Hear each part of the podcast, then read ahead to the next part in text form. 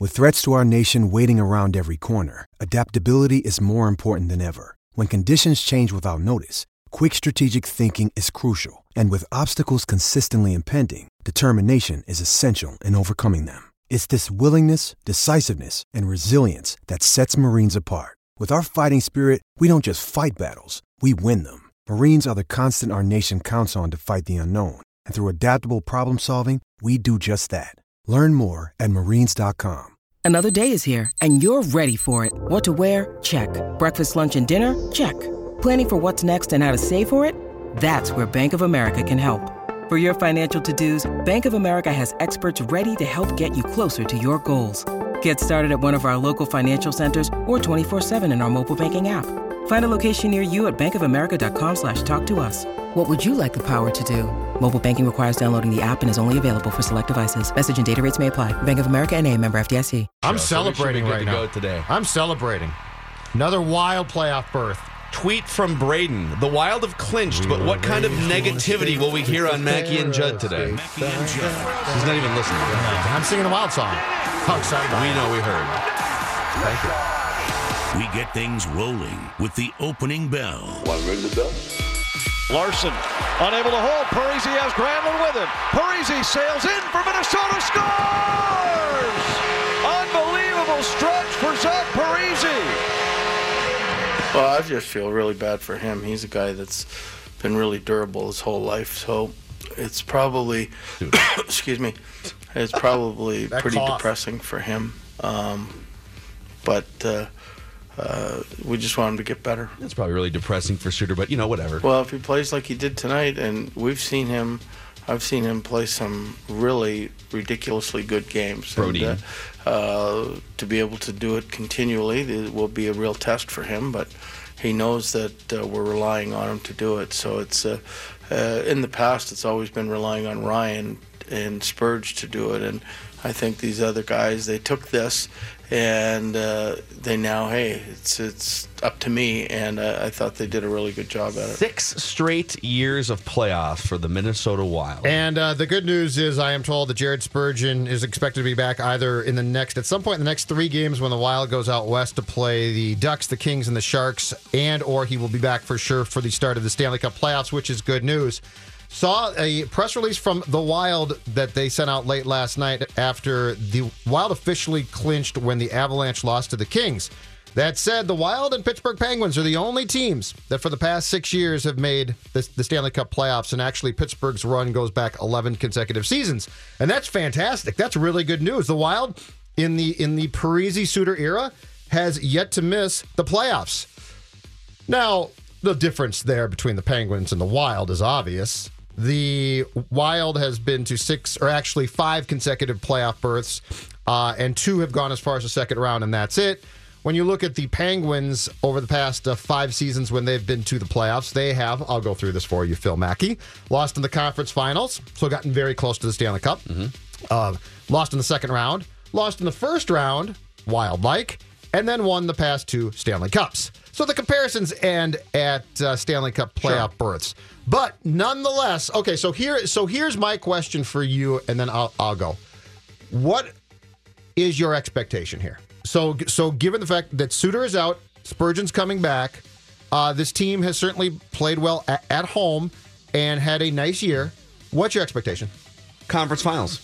I think they should get to the conference finals. I don't think there's any. I, I went to said that two months ago, but I don't think. I think that again, like the nature of hockey, just because you get in as a lower seeded team. Let's say they play. Uh, let's say they're seeded between five and eight somewhere here. Well, they're going to be.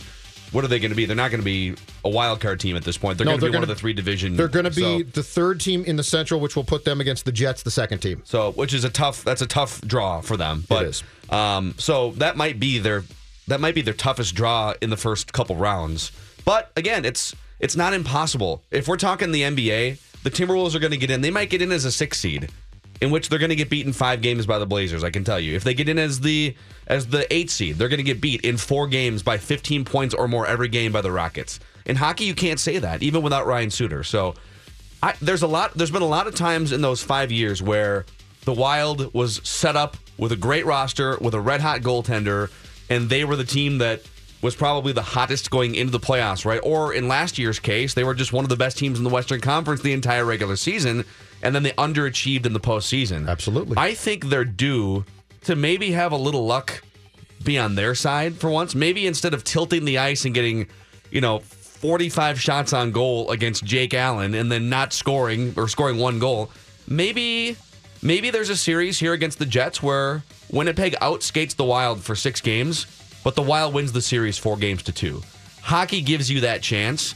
And the Wild, let's admit it, I mean, they, there's been a lot of self-inflicted stuff with them the last 5 years, but they're due for some good fortune in the playoffs. So I expect Western Conference Finals, and I don't think that's unfair. Do you think that's unfair? Uh, no, it's not. I think that now, now, the problem is to, to unpack my own personal biases against this team at times. How much time do we have?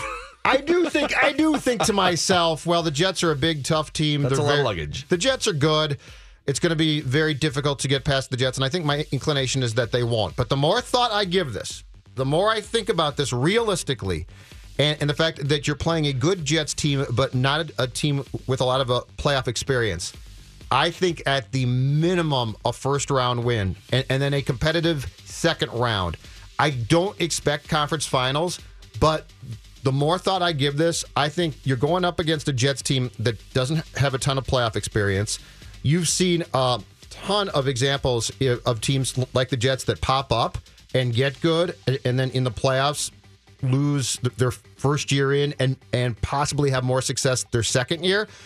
Paul Maurice, the Jets coach, I'm not a big big fan of. If you ask me, the coaching matchup of what Boudreau will do against him, which in the playoffs can make a difference, I'll take Boudreau. So I think it's very realistic to say the expectation, even without Suter, as long as Spurgeon is back, the expectation should be that you are extremely competitive and can win the first round.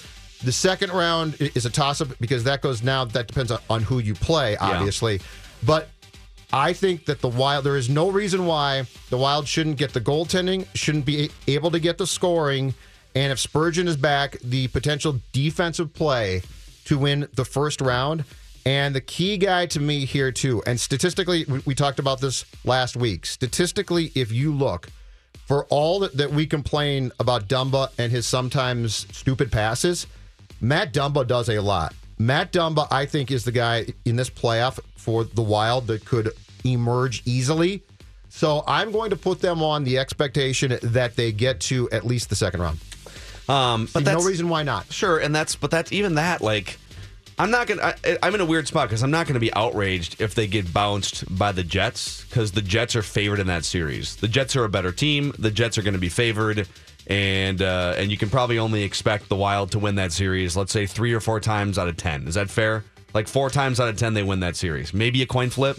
Yeah, They're but not going to be favored, right? No, no, no. But but to your point, in this sport, it's different. You're you're right.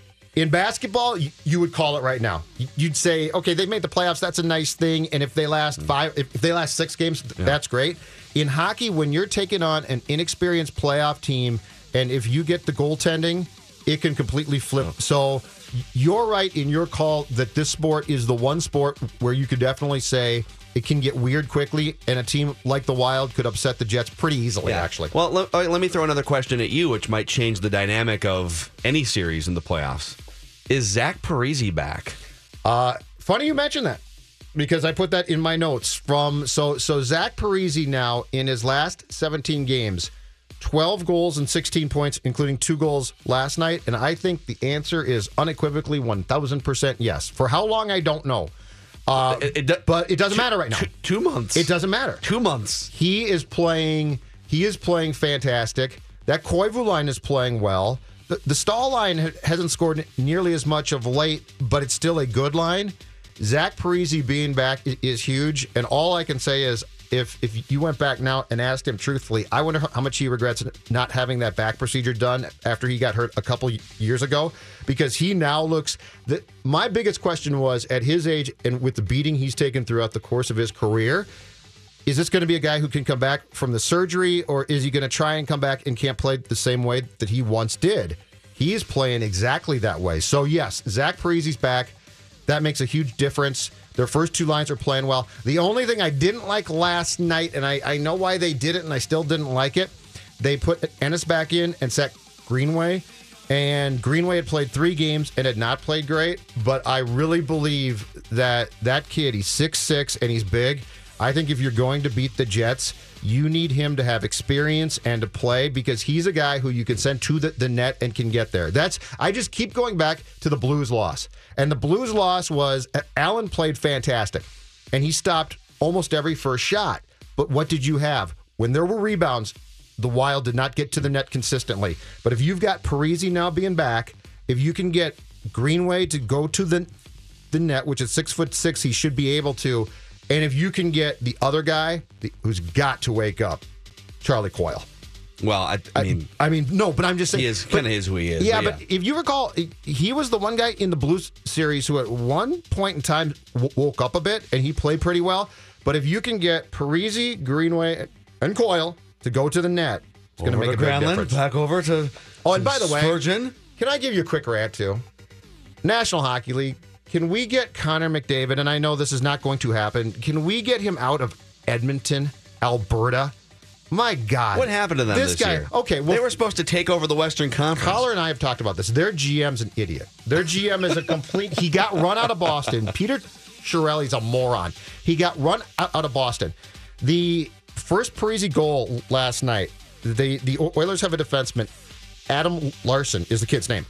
Parise just took the puck from him and scored. Adam Larsson is the guy. I'm not joking here. That Chiarelli acquired from the New Jersey Devils for Taylor Hall. Taylor Hall is an MVP candidate. He traded him. He decided he had to trade him because he had some pro. He, he was a pain off the ice, I guess. Yeah. For this kid who's a nice defenseman at best, all right, but that's not my point. My point is Connor McDavid. If that kid's playing for the Kings, like Gretzky did eventually, for the Rangers, take any major market U.S. team. First of all, that team's on TV all the time in the States. Second of all, guys like you would be like, I got to watch this kid. Yeah. He's phenomenal. That's true. And he's buried. He's buried. At least the Matthews kid plays for Toronto. It's not ideal. Well, I mean, but they're a big franchise. By that logic, aren't you just saying that the league should get rid of Edmonton? Uh, okay, that's fine too. Contract them tomorrow. But I mean, that's- my logic is this: you've got a superstar player, you've got a a generational, game changing talent Mm-hmm. who who casual sports fan would watch in a second. Only casual sports fan uh, doesn't see that kid because their games aren't on in the states, and also they play in Edmonton at eight thirty at night, and nobody cares. But if you watched him last night. He's this marvelous player. Skate. He's got it's like it's like having LeBron. I mean, LeBron Yes. James does play in kind of an obscure sports. But it's I mean, like having Cleveland, him in an obscure Canadian market. and never putting him on TV. Yeah. Correct. Uh, did did Dave? You did talk to the Judbot three thousand after Oh, yeah. last night's game, You right? bet he was uh, he was at the game. Because I feel like Judd, uh, I, I thought Judd would have a few more nitpicky things. I'm pleasantly surprised it was 90% positive there. He did drop in human Judd, the comparison to the Penguins and how, yeah, they both go to the playoffs, but one team wins Yeah, championships. that's- and that's But fair. most, it was mostly positive commentary from human Judd. Yeah, Judbot. He, I mean, he had a few things to say to me. Mostly not about the game last night so much. I mean, three nothing shutout. There's really a whole not a whole lot you're going to say about a team that's packed up and uh, ready for the off season. But he was definitely looking uh, looking ahead to the playoffs. Absolutely, he was. Okay. Let's hear from the Judbot here. I am so excited for another chance to see the Wild in the playoffs again this year. Can you believe it? Six seasons in a row. Truly an amazing accomplishment for this scrappy bunch. There is only one question left to answer. The only question left to answer is this Who will be the hero to stomp the Wild's guts out this time around? Will the boys run into another hot goaltender? Perhaps an opposing sniper will light the lamp a few times? Or perhaps we could go with a classic and see again that the Wild aren't quick enough, skilled enough, or gritty enough to compete on a playoff level in the NHL. However it plays out, this year's first round exit certainly is going to be thrilling to watch. Because it's a cup. Because it's the cup. Oh, yeah. Oh, you get the little the branded Yep. hashtag in at the end there. Yep. Judbot three thousand always on brand. Because- always on brand. because it is the cup. Because it's the cup. Yeah. That's that's my favorite time of year. Is it? When do we start with that hashtag? Is it a week from now? Uh, it's not A- yet, right? April 11th is the first day of the playoffs. So I'm next starting week. right now. I mean, I already Well, replaced clearly, my roll of toilet paper at home with some uh, heavy grain sandpaper. Oh, grit. Because it's the cup. Because it's the cup. You Yeah. need to have grit this time of year. I'm using a straw this morning because, because it's the cup. I see what you did there. Yeah. Oh, it's good. It's good. It's nice. Um, All I know is I come in, in here every day and I, I speak positively about Minnesota Wild. I was very positive today. Yeah, the people on Twitter were expecting you to urinate all over a sixth straight playoff bid, but you uh, you Why withheld do that for now. Uh, the weather outside is very hockey like today. I was telling you guys before the show, we've got the traffic cam up here. If you were in a coma and you woke up today and then someone opened the blinds or just shoved you outside and said, All right, guess the date, you would guess 130 different dates before you guessed April 3rd. Not to mention, you'd say, I just got out of a coma and you shoved me Yeah, outside. right. That is a jerk move, my man. Jerk that's move, buddy. nice. You'd guess all the December dates, all the January dates, all the February dates, probably at least half the March dates, and then go back into November. It might be more than. We're the, you know what? Quit complaining. We are the Bold North. Okay, Dave St. Peter. We're the Bold North, you bunch Fighting of wussies. people on Twitter. You bunch of wussies. Yeah, Put your snowmobile suit on and come down to the damn ballpark and check out Bat and Barrel. We're only the bold North when we want people from Los Angeles during Super Bowl week know, to not like- hate our city. We're the bold North. It's embrace the cold, and, And now, now it's like, I don't wanna be the oh god, baseball in 48 hours outside. It's ridiculous. Um, let's talk some Twins when we come back here too. Also, a fair question about the stance of this show, mostly me, but you're coming to my side. Two prominent youngish players that we tend to treat differently on this show. That we can get into that discussion too. Uh, the Vikings made a pretty sneaky wide receiver signing over the weekend that we uh, we didn't get to on yesterday's show. A pecking order. Jayson Stark makes his 2018 Talking Twins debut at 11:30, and then Armen Keteyian was the co-author of the new Tiger Woods biography that uncovers all kinds of new information and stories. We'll talk to him at 12:15. Mackey and Judd from the TCL broadcast studios. Mackey and Judd are back Man, that sounds good. on E 1500 ESPN. Swinging a high drive to right field. It is grand salami time.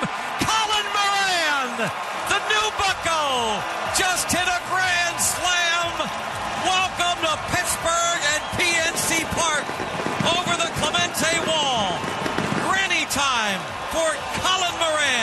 Moran, don't you know? I just didn't make a pitch. Uh, I mean, realistically, one swing cost me four runs, um, and then you know the walks didn't help the situation um, for them to have that. So I gotta be better next time out. Today was one of those things where if I would made one good pitch in the first inning, uh, might have got out of it with just giving up the uh, the one run, but it, it didn't happen today. Yeah, not not a great debut for our guy Lance Lynn. We did see the grand slam while we were doing our show in the noon hour yesterday. Uh, he did shut it down for, or he shut the Pirates down enough. He walked everybody, but he pitched four innings. And uh, I think main takeaway from yesterday, though, for me, Lance Lynn will be fine. I, I don't know if he's going to be the same guy he was pre-surgery, but he'll be fine at some point. That offense, the Twins' offense, is going to keep you no lead is going to be safe. Like a five run lead in the first inning, the Twins offense is going to keep coming at you with Dozier and Mauer. And I mean, they even the bottom of the order, like How Jason about- Castro puts together some at bats and Buxton. How about Max Kepler getting a double off a left-handed pitcher? correct? He drove that ball. That's looks- a great sign. Max Kepler looks fantastic. It's what three games, four games, but Max Kepler looks absolutely fantastic so far. He does. That's something to watch the the left handed factor because he's essentially a platoon caliber player now because he hits like a buck fifty off left handed pitching, but he looked really comfortable. It was one pitch, I think. They brought a lefty in just to face him, one pitch, and he doubles off the wall. So that's ideally for the Twins. That's a trend now that he's going. Justin Morneau was pretty bad against left-handed pitching early on, and then became a really good hitter against lefties Yeah, it can take after like his second or Yeah. third year. Yeah. So here's a question: honest assessment. Mm-hmm. I'm much more critical of Andrew Wiggins on this show than you are, but even you have come to my side of the fence over the past few years. And uh, I've had a bunch of people over the past few months, even going back to last year when Buxton was struggling like a year ago, ask some variation of this question Why are you so hard on young Andrew Wiggins, young developing Andrew Wiggins, but you give young developing Byron Buxton a free pass? Do you think that's a fair question for this show or, or, Sure for, is, or for me, your co host? Yes, I think it's a fair question to you, but I think I know why. And I think it's two things. Uh, one is the development of a baseball player is probably different than every other sport. In basketball, you play college basketball, you're a star. There's nothing stopping you from stopping in and be or stepping into the pros and being very good immediately. Mm-hmm. Football, same thing. Hockey, same thing. Baseball is is been documented. It just takes time. And and it's a lot of at bats, and it's not only at bats in the minors. It's then taking what you learn in the minors and processing that, and going to the majors and having success, which again takes time. I think that is, I think that's the first re- reason why there's a difference between Andrew and and Byron in your mind.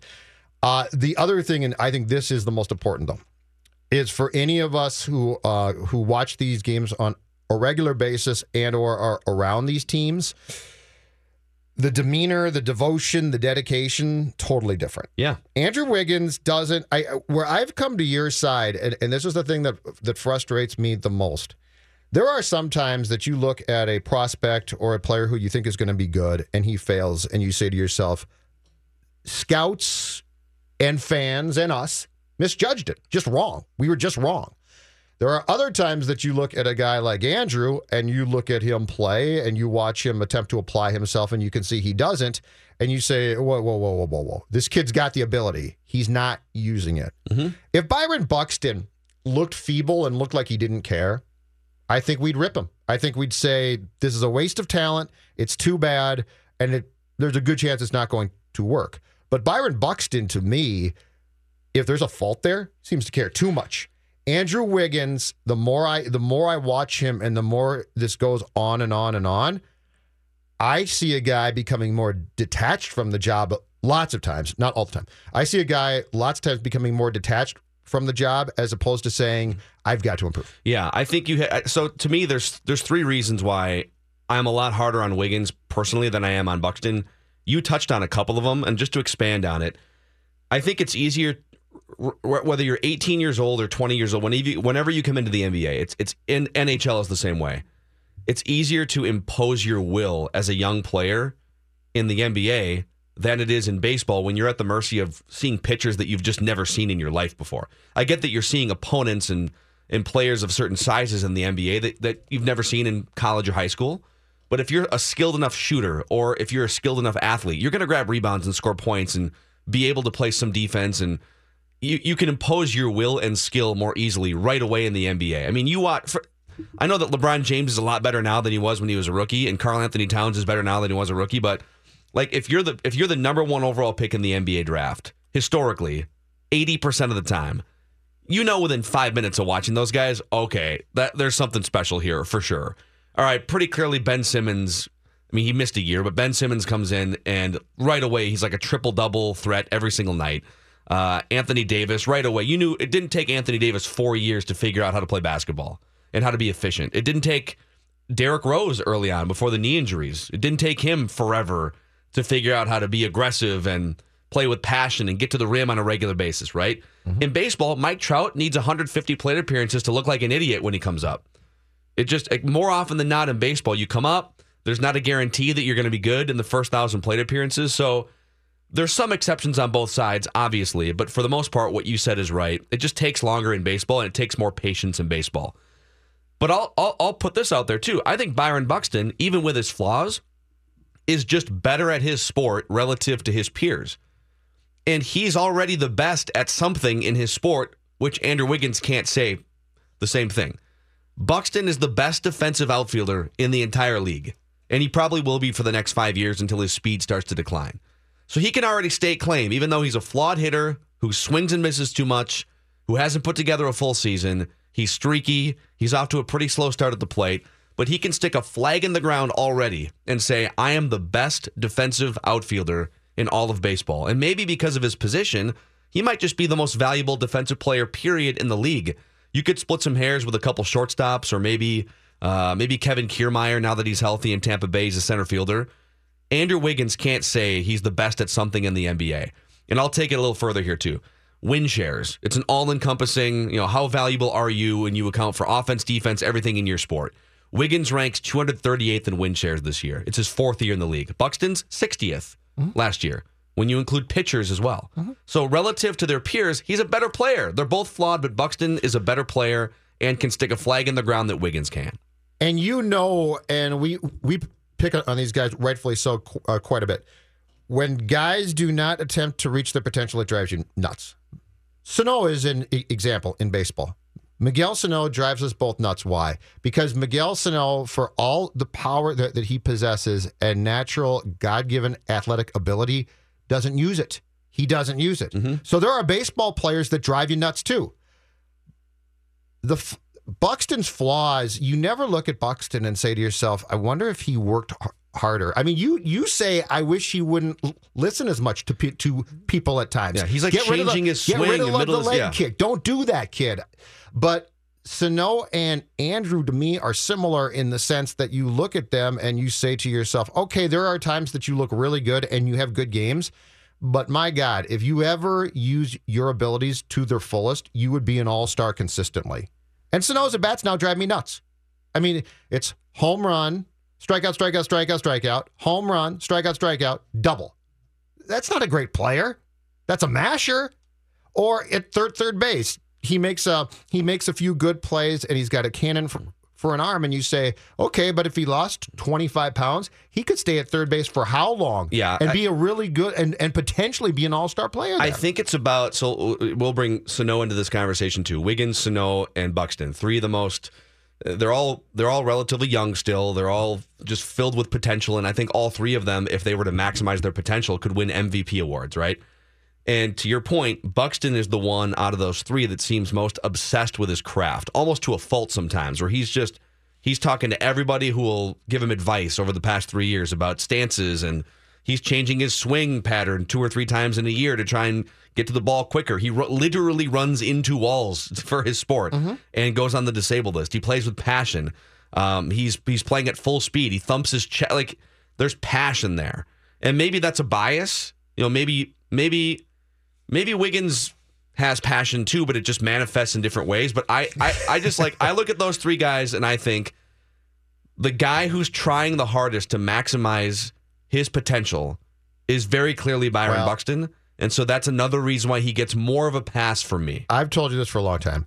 In Wiggins' case, what drives me crazy, and he copped to this his very first year after the first Cleveland game, when he when he had a great game, beats the they beat the Cavs or they they gave them a good game, and Wiggins was fantastic, and he told the media that was a motivation game for me, and right away I said, hold on a second, you don't got to play 82, but you can't pick and choose them.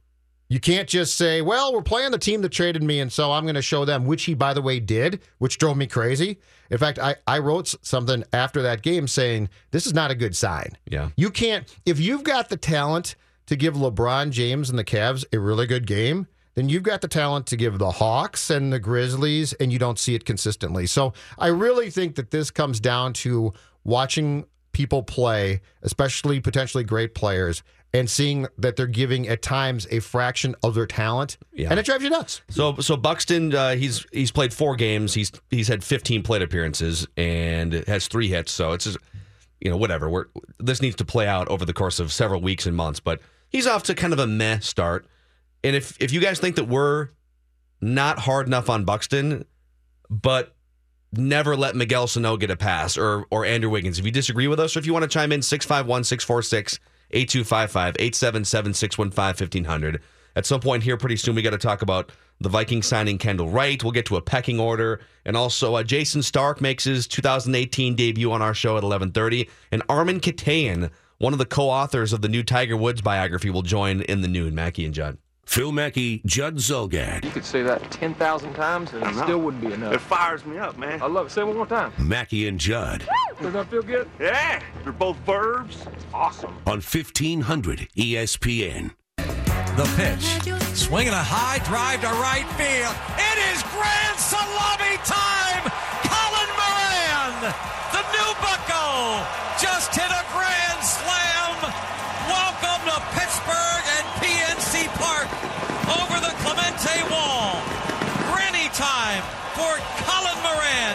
Don't you know? And so he, he hit that grand slam, and I, I think we both said who? Gerrit Cole trade. He was a Houston prospect, a Okay. big time prospect for for the Astros, who uh, the Pirates got in the Gerrit Cole trade. That's where they got him from. Yeah, the Astros have a never-ending supply of ridiculous players, and the Twins. That's your lifeline right there. If you keep developing, like Brent Rooker is going to start at Double A. He was drafted less than a year ago. Like that's that's what you need. You need guys like that as currency, either to come up and contribute or to trade for Gerrit Cole and Chris Archer. It's amazing what you can do when when you draft well.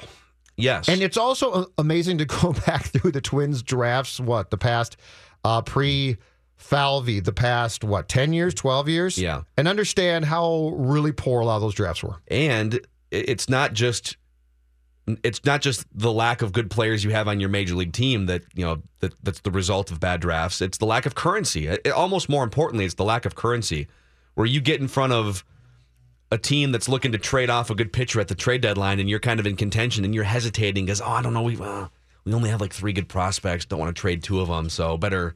If you got 15 of them, you're going to say, all right, pick three. Who cares? We'll we'll just keep drafting and finding more. What do you want? On the uh, Wiggins and Buxton conversation, are we being hypocrites when we are critical of young developing Andrew Wiggins and mostly giving Byron Buxton the whoa, be patient card?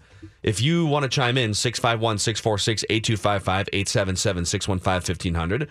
Here's another example and why I tend to be more patient with baseball players, especially baseball players that look like they're doing everything they can to try and get better or to figure out how to solve their, you know, their Achilles heels and their flaws. Tim Beckham was the number one overall pick by the Tampa Bay Rays in the 2008 June draft out of high school. He was a shortstop out of high school. And Tim Beckham, he was 27 years old last year between both Tampa and Baltimore. He got traded midseason. It was his breakout year at age 27. That's that's an extreme example, especially for a number one overall pick. But he he toiled in the minor leagues. He was a bad hitter. Uh, he he didn't really hit for power. He didn't really steal bases, but he played good good enough defense to get some time in the major leagues. And finally, last year, the guy hit 20 bombs. He drove in some runs. He hit 280. Like he finally had his breakout season.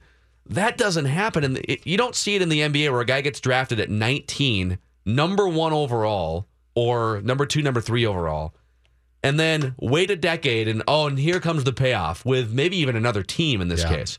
So there's there's so many examples like that where it just takes a guy time to figure it out, or up and down. Torii Hunter, up and down, up and down. Okay, he's 25 years old now. He got drafted when he was 18, and now he's figuring it out.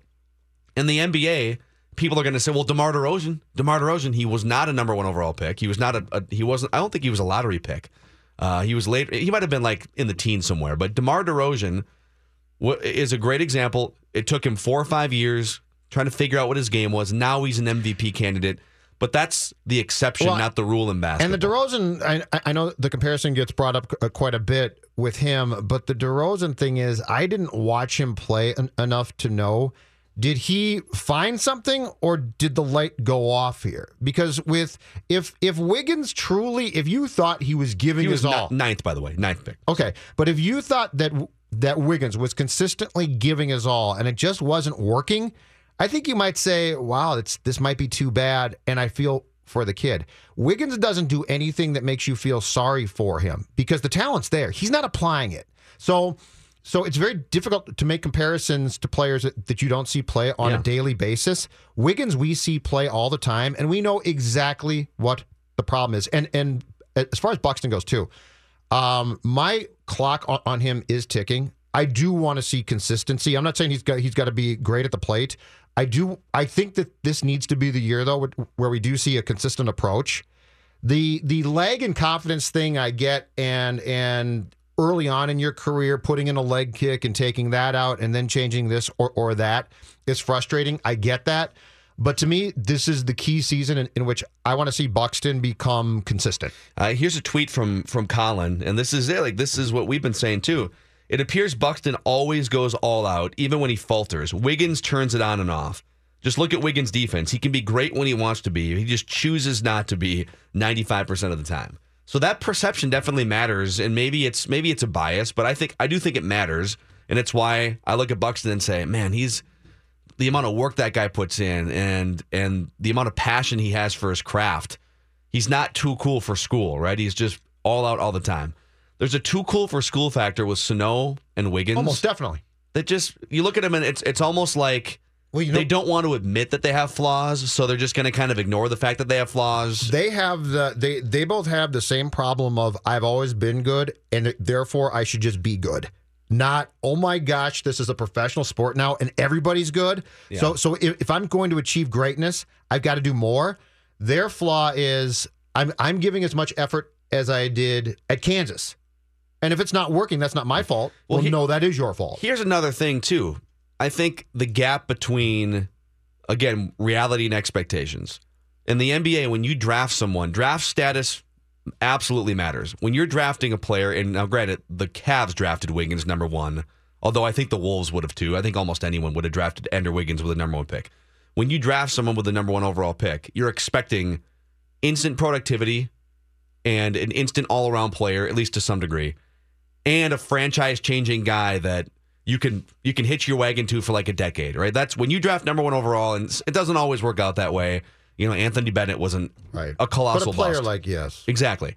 Um, but in baseball, that's not always. And and by the way, Buxton wasn't the number one overall pick, so let's just say high first round picks in baseball. You know, in baseball, you know that that guy is going to be in the minor leagues for at least two or three years, and then it's going to take him another year or two maybe to figure it out once Royce he gets Lewis. to the major leagues. So, Royce Lewis isn't going to touch a major league diamond for at least a year. Best case scenario, probably more like two or three years. And even when those players emerge, you're not expecting, all right, now, num- like Royce Lewis as a shortstop number one pick, you're probably going to expect something more. Um, but you're just hoping for a productive player. If you draft high in the baseball draft, you're hoping that that guy emerges and becomes one of a just a really productive player, not a future 10 time All Star necessarily, but if you can just get something valuable every day out of that guy, you know that, that's the number one priority. In the NBA, it's the ex- the expectations are higher for those picks mm-hmm. because one player has more influence on a court than one player does on a field in baseball, and it's just easier, the- like I said, to imp- to to, And use in- your skill and will to impose on opposing team. in football and basketball, you are getting what you at least perceive to be a, a mildly finished product. In baseball, you're not. If you take a high school kid, the kid might be very talented, but you, you don't know for sure. So, football and basketball, you basically, in those two sports, say, okay, the feeder system is college and they're done now. And so uh, this kid's going going to go right from what essentially amounts to. I mean, it would be like if you drafted baseball players from Double A, right? Right, If you- if you- could go you- to Double A right. and say, okay, I'm going to draft from, from here, then that player you, you probably would expect to have up on your big league team within a couple of years. Yes. So, or in- or maybe even right away and be productive if they're that big of a star, like Bryce Harper. All right. I mean, you- Bryce Harper was a guy you saw him swing in high school, and you said, "All right, I think that guy's going to figure it out to some degree in the major leagues pretty soon." Mm-hmm. And he came up when he was 19 years old too. So, oh, uh, you can you can chime in. We have our Twitter mentions open here, so we see you guys chiming in. Hugh, Hugh says people seem to forget we loved Wiggins his rookie year and even most of his second year. This might be my anti Tom Thibodeau bias, but I'd like to see how Wiggins would do and the entire team with a different coach. And I think, like with Wiggins, if I could reframe it from here's why he drives us nuts to here's what he could do to not drive us nuts, if he were to just not take as many dumb, bad shots, if he were to, if, if a coach could get through to him and say, you are supremely talented, these spots on the floor. And if you could become a better free throw shooter, you could even, you could enhance that even more, right? Yeah, yes. Because then you could just get fouled and go to the But- line and sink 80% of your free throws. but what you're saying is if he would apply himself and consistently work at, at improving his game, He should which know that, too. Which shouldn't be a problem. Yeah, I would think that someone in his camp would even have access to some information that could show him how you could be a more efficient, valuable player. So the fact that either he ignores all of that or that no one has made a good enough effort to get through to him, those are just maddening things to me. Sure. And you're a max player. Work at it. Get better. There's no I mean the free throw sh- shooting drives you crazy, but there's no there's no reason to accept the, the fact that he is always go- going to have just certain areas of the court from which he can shoot from. Become a three-point shooter. You can do it. You got the body, you got the skill. Work at it. He doesn't he and Sano seem to be very very happy to remain good at what they can do and and they strike me as guys that probably work a lot on what they're good at already and don't work on what they're not good at. Mackey and Judd in the TCL broadcast studio, 651 646 8255. And uh, we'll get to a pecking order.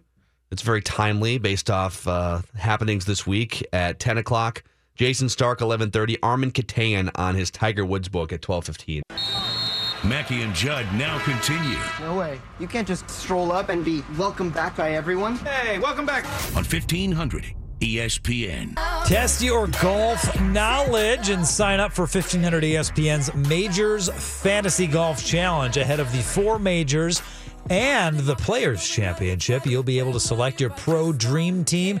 Then after each tournament, a winner will be crowned. First up, it is the Masters this week. The winner of this round will receive a two night golf trip for four to Cragun's Resort. Make your picks before 6:55 a.m. on Thursday. Uh, to be entered, head to 1500ESPN.com. Sign up today. It's quick, it's easy, and you can Yeah. win a nice little golf trip. Did you guys make your picks yet? I did. I did last week. Yeah, got right on and did it. I did too. Tiger Woods definitely one of my picks. He's in tier two though. Kind of a slap. I didn't pick. I didn't pick Tiger for that group. Tier two. I didn't pick him. How Sorry. about this dude? He's doing some. There's some guy on the range here who's got like some kind of a small elevation uh, device on his right foot. Is that to simulate uneven lies? Maybe is that what we're doing on the range here? Almost like he took a batting practice ball and cut it in half and strapped it to the bottom of his foot. That's what that looks like. It's his back foot. It looks like he's simulating uneven lies on the driving range. Uh, CBS Sports Network is doing Masters driving range coverage right now, two days before the actual tournament starts. And when Tiger Woods is hitting his shots off the the tee at the range, they actually have the the tracker, like the how far the ball flies, and Mm-hmm. course the, they do. the tracker I on the driving. I don't blame range. him one bit. He put one in the trees, but I couldn't tell if the driving range is kind of divided. It kind of splits, and there's trees in the middle. And he put one in the middle tree portion. I don't know if he was aiming. Oh, yeah, he was. He was doubt. okay. He's, No doubt. Clearly, had to have been. it's Tiger Woods. It's the range. You think he's going to hit one off the hosel or something? This TCL TV, since we started doing this show together, has been on E ESPN, ESPN2, ESPN News, NHL, MLB. Boys, I think it's a first today, though. I don't think we've ever had CBS Sports Network on this TV before. It's the first time they had something remotely interesting, I Like, think. what do they even show on? They they basically just rerun CBS radio network shows. Yeah, they right? got a little Rome, Okay. Time to Schein. Time to Schein.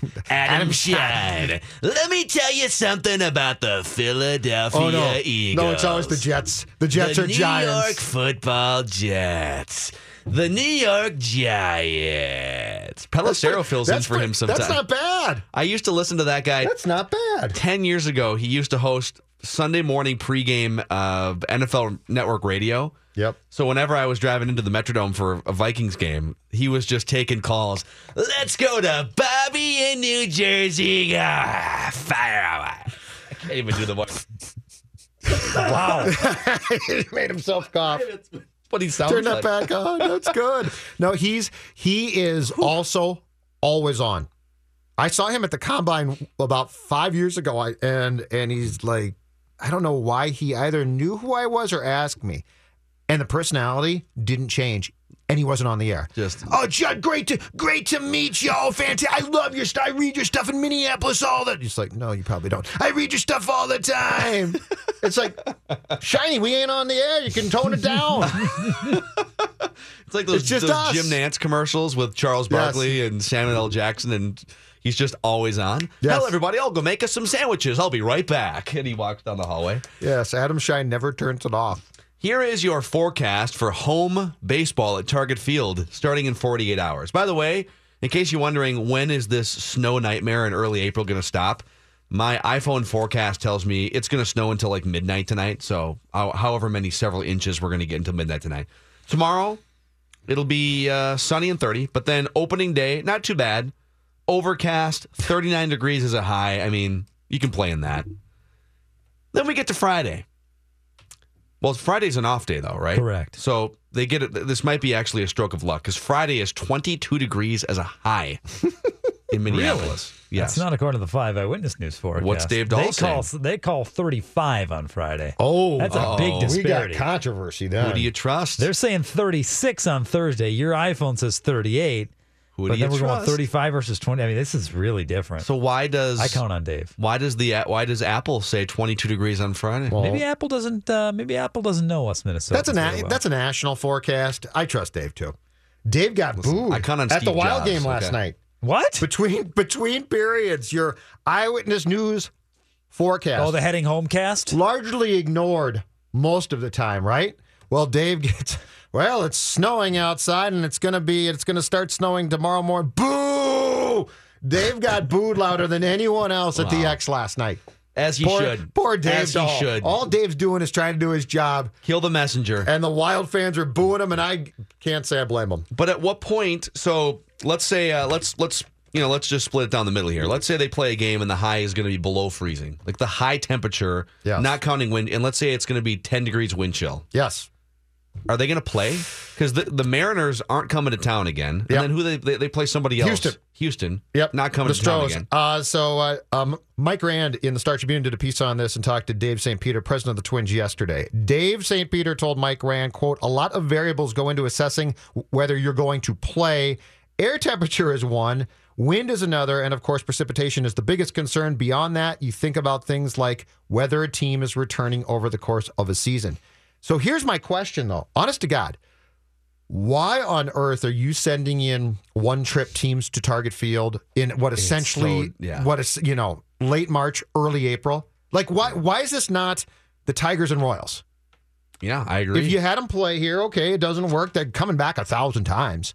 You're sending in teams that you're now going to have to find common makeup days if you can't play a double header within the course of your upcoming series. Yeah, and I would think, I mean, don't they say that humans put together this, the actual schedules in baseball? Isn't that, or is that just in the NFL? Like one of the leagues, you'd think, oh, they must have like a I computer program. I don't know. I think you're right. I think it is Anymore, yeah. uh, human thought put into it. So, but even if you're using some sort of computerized, you know, system that gets you 80% of the way there, it'd be pretty easy for someone to look over and say, all right, here are the, let's go uh, Minneapolis, Chicago, Detroit, even Pittsburgh, New York, any, anything that would be in danger of having snowfall in early April or cold temperatures. Those teams for sure play road games the first week. And then when they host opponents, like you said, it's got to be teams that you face again at some point in your division, whatever it is. It's got to be a team that comes back so you can reschedule a doubleheader or an off day later in the year. Of course. Because imagine if these games get snowed out or cold. I, this is the question that I, I don't. St. Peter was responding to people on Twitter just with the, hey, we're the bold north. He didn't give an actual answer on how cold is too cold to play baseball.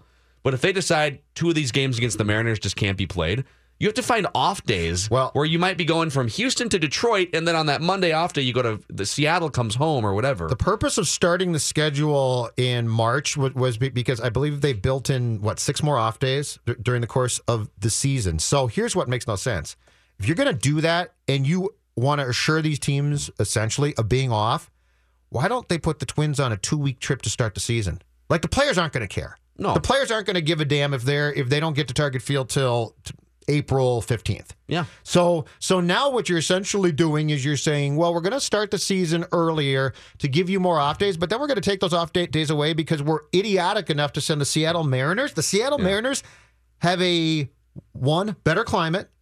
Two, I believe that there's a canopy type of roof on that place. Mm-hmm. Why is this series not in Seattle? Isn't Seattle? Is, is it retractable? Seattle might be. I think it's retractable. It's got to Might be retractable. Yeah, but my the point being is, why is the series not there?